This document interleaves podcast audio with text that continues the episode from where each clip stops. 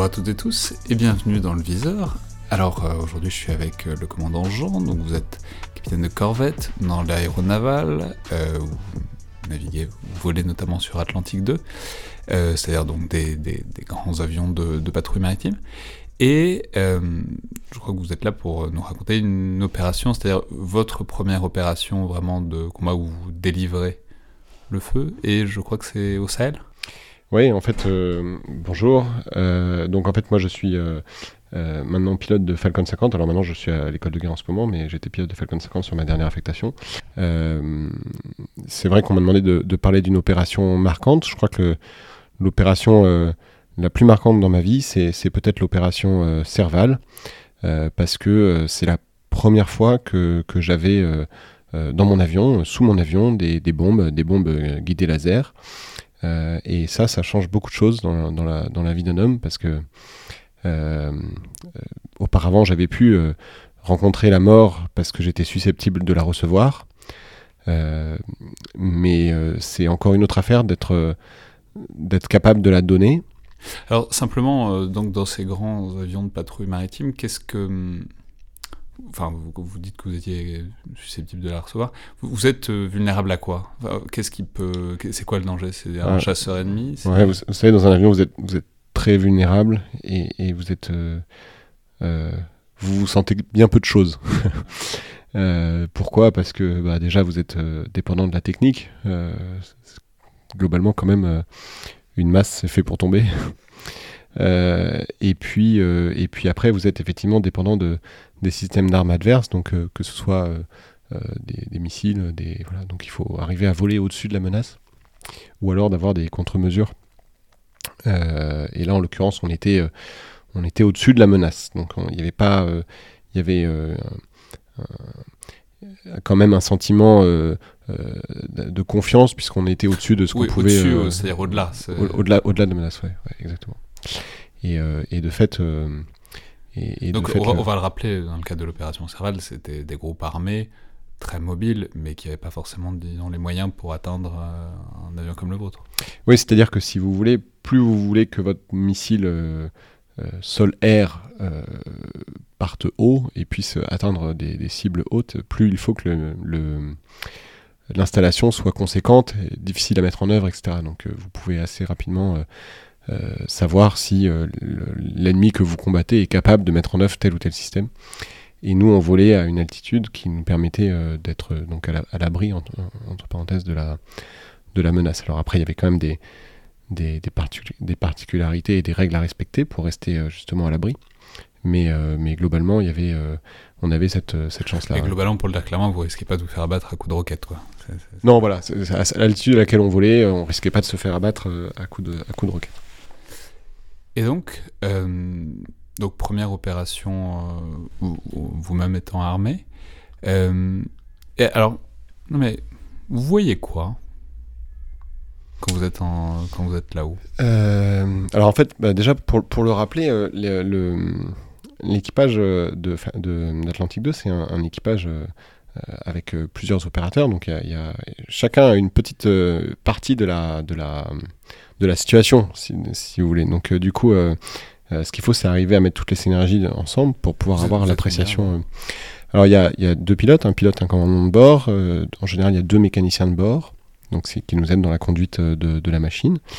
Et puis après, il y a euh, 10 personnes en tranche tactique. Euh, donc euh, 3 fois 3 fois 3 pour trois secteurs de la tranche tactique. Et puis, euh, et puis un, un tacticien en chef, un chef de la tranche tactique. voilà. D'accord, donc en fait, il y a plein de gens qui sont dans l'avion, qui à faire, à recueillir de la donnée, à la traiter, etc. Et vous, vous pilotez l'avion pour... Voilà, c'est ça. Alors donc il y a un pilote et puis un, et puis un commandant de bord qui, qui lui gère plutôt la mission et le pilote qui, qui, qui porte la mission. Mais, mais euh, voilà, donc pour en revenir à... à- Mais, mais vous, puisque donc vous êtes dans le cockpit, euh, vous, alors, vous êtes pilote ou commandement Vous étiez pilote à l'époque, j'étais, j'étais, j'étais pilote. C'était ma deuxième mission euh, en 2000, 2013. Et alors vous, concrètement, vous- est-ce que vous voyez des choses de ce qui se Oui, passe oui, à alors bien sûr, vous voyez euh, ce qui se passe au sol, et puis, euh, et puis surtout, vous faites euh, la, la recherche visuelle est très importante, donc, euh, donc euh, vous avez euh, la responsabilité euh, de, de, mettre votre, euh, vos yeux au service de la, de, de, la recherche, donc il faut scruter chaque grain de sable pour, euh, pour trouver l'ennemi. donc c'est une tâche ardue et puis c'est des vols très longs, donc il faut rester concentré.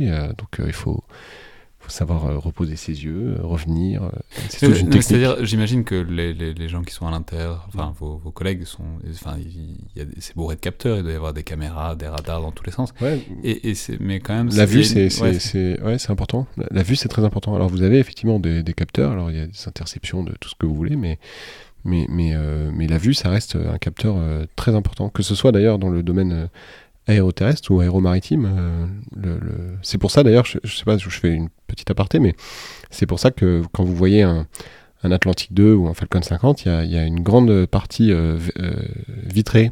Et, et, notamment sous l'Atlantique 2, vous avez ce qu'on appelle un nez vitré, c'est-à-dire toute une espèce de cabine vitrée pour, que l'observateur puisse voir avec, ses, yeux une, des jumelles, des paires de jumelles. Et puis le cas échéant, avec des, appareils photographiques de précision, euh, pouvoir euh, euh, prendre de l'image. Hmm. Et donc, c'était qui les, les, les, cibles? Enfin, je veux dire, c'était quoi? C'était quatre types dans une Jeep C'était des convois C'était quoi? Bah, le, le ça, dépendait un peu de... Il y avait un peu de, un peu de tout, mais le, c'était beaucoup de larmes légères.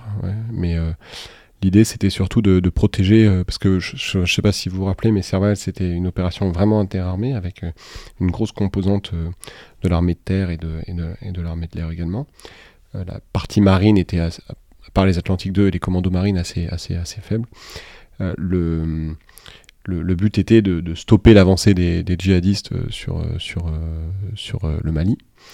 Et, et, donc on avait des, des, des, des, avancées de, djihadistes à stopper et, des, troupes, notamment, c'est ça qui nous occupait beaucoup, c'était de, de vérifier les abords de nos troupes à nous, vérifier qu'il n'y ait pas d'embuscade ou de, de, voilà. Donc euh, notamment, je, peux je peux vous euh, vous raconter une anecdote d'un moment où on a euh, débusqué un, canon justement qui était en embuscade avec des troupes françaises qui qui, arrivaient. Donc on a on a, pris contact avec avec la chaîne de commandement pour qu'ils préviennent les troupes au sol et qu'ils arrêtent l'offensive parce qu'ils allaient euh, subir des pertes. Donc voilà, c'était ce genre de ce genre de mission.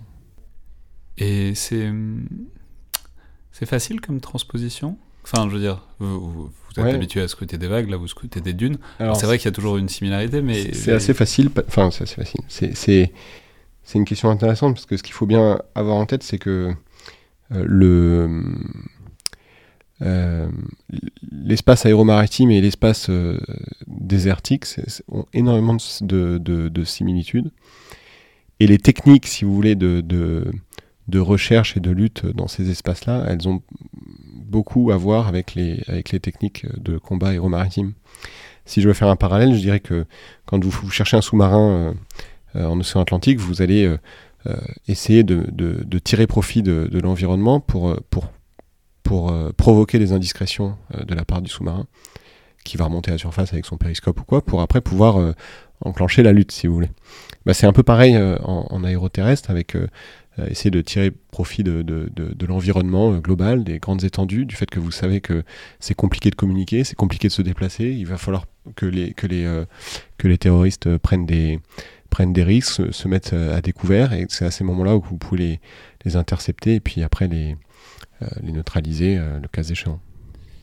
Mais donc, vous aussi, enfin, c'est-à-dire, c'est pas c'était pas que de l'interarmée, dans ce cas particulier, vous aussi, vous pouviez les intercepter vous-même. Alors, on a eu, euh, pour, euh, pour Serval, on a été doté effectivement de, de bombes guidées laser qu'on avait euh, donc en soute. Alors, l'idée, c'était quoi? C'était de. c'était au cas où on, on, ait des contacts sur des, sur des, sur des cibles et qu'il n'y ait pas de moyens disponibles en début d'opération, bah, qu'on puisse être à même, nous, de, d'avoir des tirs de, de, commettre des tirs d'opportunité.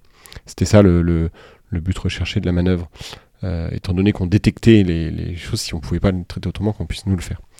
Euh, et ça, c'était rendu... Euh, en tout cas, pour moi, ça a été une, une vraie prise de conscience du fait que, à un moment, c'était à nous que revenait la décision d'appuyer sur le bouton et de, de, donner la mort. Et ça, c'est quelque chose qui, euh, voilà, que, sur lequel je voudrais insister parce que on pense toujours que le métier du militaire, c'est de, c'est de, enfin, que la spécificité du militaire, c'est de, c'est d'être capable de recevoir la mort euh, pour son pays. Et je, crois que c'est très important de dire que la, singularité du militaire, c'est de, c'est de donner la mort au nom de son pays. Et ça, c'est quelque chose qu'on n'aborde pas assez et qui me paraît fondamental. Et comment dire ce genre de. Enfin, c'est presque une tangente, mais ce genre de, de mission, on sait qu'elle est. Enfin, c'est pris souvent de plus en plus en charge par des drones. Euh, des drones euh, au long cours, enfin, puisque maintenant les drones ont des capacités de, de maintien sur zone euh, de l'ordre de 24, bientôt 48 heures. C'est-à-dire, comment est-ce que vous envisagez, j'allais dire l'avenir de la patrouille, mais enfin, ou peut-être son, son, son, son, recoupement, son intersection avec cette nouvelle arme qui change quand même beaucoup de choses en général dans, dans en tout cas dans la gestion de. En, et en fait, dans la surveillance, quoi. Dans, dans, l'acquisition de cibles. Ah, vous avez raison. Alors, euh, c'est une question intéressante, les drones. Eh ben, en fait, en fait j'y pense parce que j'ai fait une interview récemment avec un opérateur de drone euh, qui, qui, racontait qu'en fait, c'était à peu près la même chose avec les drones, les drones armés. C'est-à-dire, pendant longtemps, les drones faisaient que de la surveillance. Mais un jour, enfin, il, a, ça, a paru logique de les armer mhm. parce que ça ça, ça, ça, raccourcissait la boucle de décision. On mhm. n'avait pas interagi avec des chasseurs. C'est exactement. C'est, je pense, le, le, le, même processus intellectuel qui a prévalu pour euh, pour, euh, pour armer la TL2 de, de, de bombes. Et, et, et, la question des drones est intéressante parce que, évidemment, aujourd'hui, on a un durcissement des menaces euh, avec, euh, enfin, vous, savez, des techniques d'interdiction de zone et qui, qui, qui durcissent la, la, menace adverse dans, donc dans des environnements qui vont devenir de moins en moins permissifs. Donc le drone, c'est ah bah, des environnements qui vont devenir de, de, moins en moins accessibles. Mais c'est quoi ces techniques d'interdiction bah Avec des, des, des, missiles de, de défense aérienne, notamment, qui sont très performants et qui peuvent euh, obérer l'action des, des, de, de, notre aviation. Donc là, euh, euh, ah, si on veut pas subir de la perte humaine pour, pouvoir intervenir, on va être obligé d'avoir une capacité. C'est un vrai truc, il y a une tendance aux missiles anti-aériens, de plus, à la, au ouais, perfectionnement. Il y a, une tendance au, à durcissement, ce qu'on appelle le durcissement un peu de la, de la menace, clairement. Et, et, le, le, drone là-dedans, il apporte une réponse. Après, dans les environnements qu'on appelle permissifs, c'est-à-dire là où il n'y a pas de, de, de menace, il faut euh, la solution, elle est, elle, est, elle, est, elle est souvent pas aussi simple. Euh, vous pouvez pas, euh, par exemple, déployer des drones de manière inopinée comme ça aussi facilement que, qu'un avion habité. Alors peut-être que dans l'avenir ça le sera, mais aujourd'hui c'est bête à dire, mais c'est quasiment plus simple d'envoyer un avion avec son équipage pour une mission de 10 jours plutôt que d'amener un drone, son PC drone, ses, moyens de communication. voilà, c'est euh, donc tout ça, c'est des choses qu'il faut prendre en compte dans l'analyse. Donc euh, aujourd'hui, clairement, le drone, c'est euh, un moyen complémentaire. Peut-être qu'un jour, ça, ça, deviendra le moyen principal. Euh, si tant est qu'on arrive à contenir la, la, menace cyber, parce que c'est autre chose dont on parle pas trop, mais il faut être sûr que la liaison avec le drone ne soit pas piratée, hein. Et, euh, et, euh, et, mais aujourd'hui, dans l'état actuel de, de, la technologie, ça reste un moyen complémentaire. Quoi. Hmm. Enfin, à mon sens. Ouais, mais alors du coup, est-ce que vous pensez, enfin j'imagine que vous connaissez peut-être des opérateurs de drones, que vous en avez déjà fréquenté, mais parce que je voudrais rebondir sur ce que vous avez hmm. dit sur la capacité à donner la mort, hmm.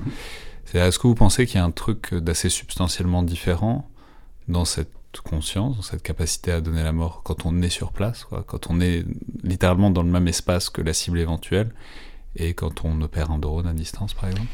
Ouais, alors vous savez que moi j'ai tendance à dire que euh, nous on, on, donne la mort, mais on est prêt à la recevoir, et c'est ce qui fait que c'est ce qui fait qu'on n'est pas des salopards. Euh, et cette logique-là, elle, vaut, elle, prévaut pour le pilote de drone également. Vous savez qu'en France, on fait le choix de, mettre les pilotes de drone sur les théâtres d'opération, au contact euh, des autres. Et, c'est bien ça, c'est bien ça qui fait la, la, la, singularité du militaire. Après, si vous me posez la question de savoir si ça révolutionne la guerre et la philosophie euh, des forces armées La réponse est non. On a toujours voulu euh, donner la mort et, pas la recevoir. Donc, je vous reprenez les textes au début du, du XIIe siècle, vous avez des, polémiques sur l'emploi des archers parce que bah, c'était quand même pas aussi guerrier que la cavalerie. Aujourd'hui, c'est pareil. Se, cacher pour pas recevoir la mort et, faire du mal à l'ennemi, entre guillemets, c'est une problématique qui est pas nouvelle. Donc là, je pense que euh, le drone, ça s'inscrit dans cette stratégie-là. En revanche, voilà, euh, euh, la, vraie, particularité du militaire, encore une fois, c'est bien cette capacité euh, au nom de la nation de délivrer la mort en tant que garant et, dépositaire de la, force. C'est ça la, la, vraie particularité. Après, qu'on cherche tous à survivre, ça c'est. je crois que c'est humain. Ah, bah, merci beaucoup, commandant Jean. Je bah, vous remercie.